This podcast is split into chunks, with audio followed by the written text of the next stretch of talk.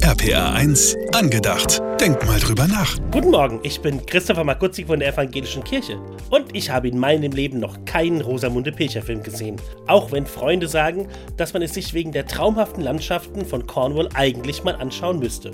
Aber wie es der Zufall so will, habe ich im Urlaub ein englisches Ehepaar aus Cornwall kennengelernt. Etwas älter und so, wie ich mir Figuren aus Rosamunde Pilcher Filmen vorstelle. Typisch britisch.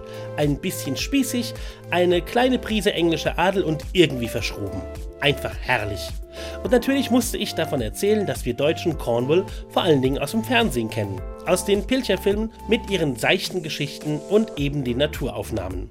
Das hat die beiden Cornwaller gefreut. Jedoch meinten sie, dass es eigentlich schade ist, dass die Liebesgeschichte für mich offenbar nur Beiwerk zu den Landschaftsaufnahmen ist. Eigentlich müsste es doch so sein, dass jede Liebe die allerbesten Bilder bekommt. Sie müssten es schließlich wissen. Immerhin sind die jetzt schon 50 Jahre verheiratet. Und ich dachte mir, wie recht sie doch haben. Die Liebe von Menschen ist so etwas Wunderbares, dass sie ins beste Licht gehört. Gerade weil die Realität ja trübe genug ist. Deshalb werde ich jetzt trotzdem keine Rosamunde Pilcher Filme schauen. Aber ich verstehe, warum andere das tun, weil Liebe einfach den besten Platz verdient hat, um über sie zu erzählen. Was meint ihr? Wohin gehört eure Liebesgeschichte? RPA 1, angedacht. Für einen guten Tag, auch morgen wieder.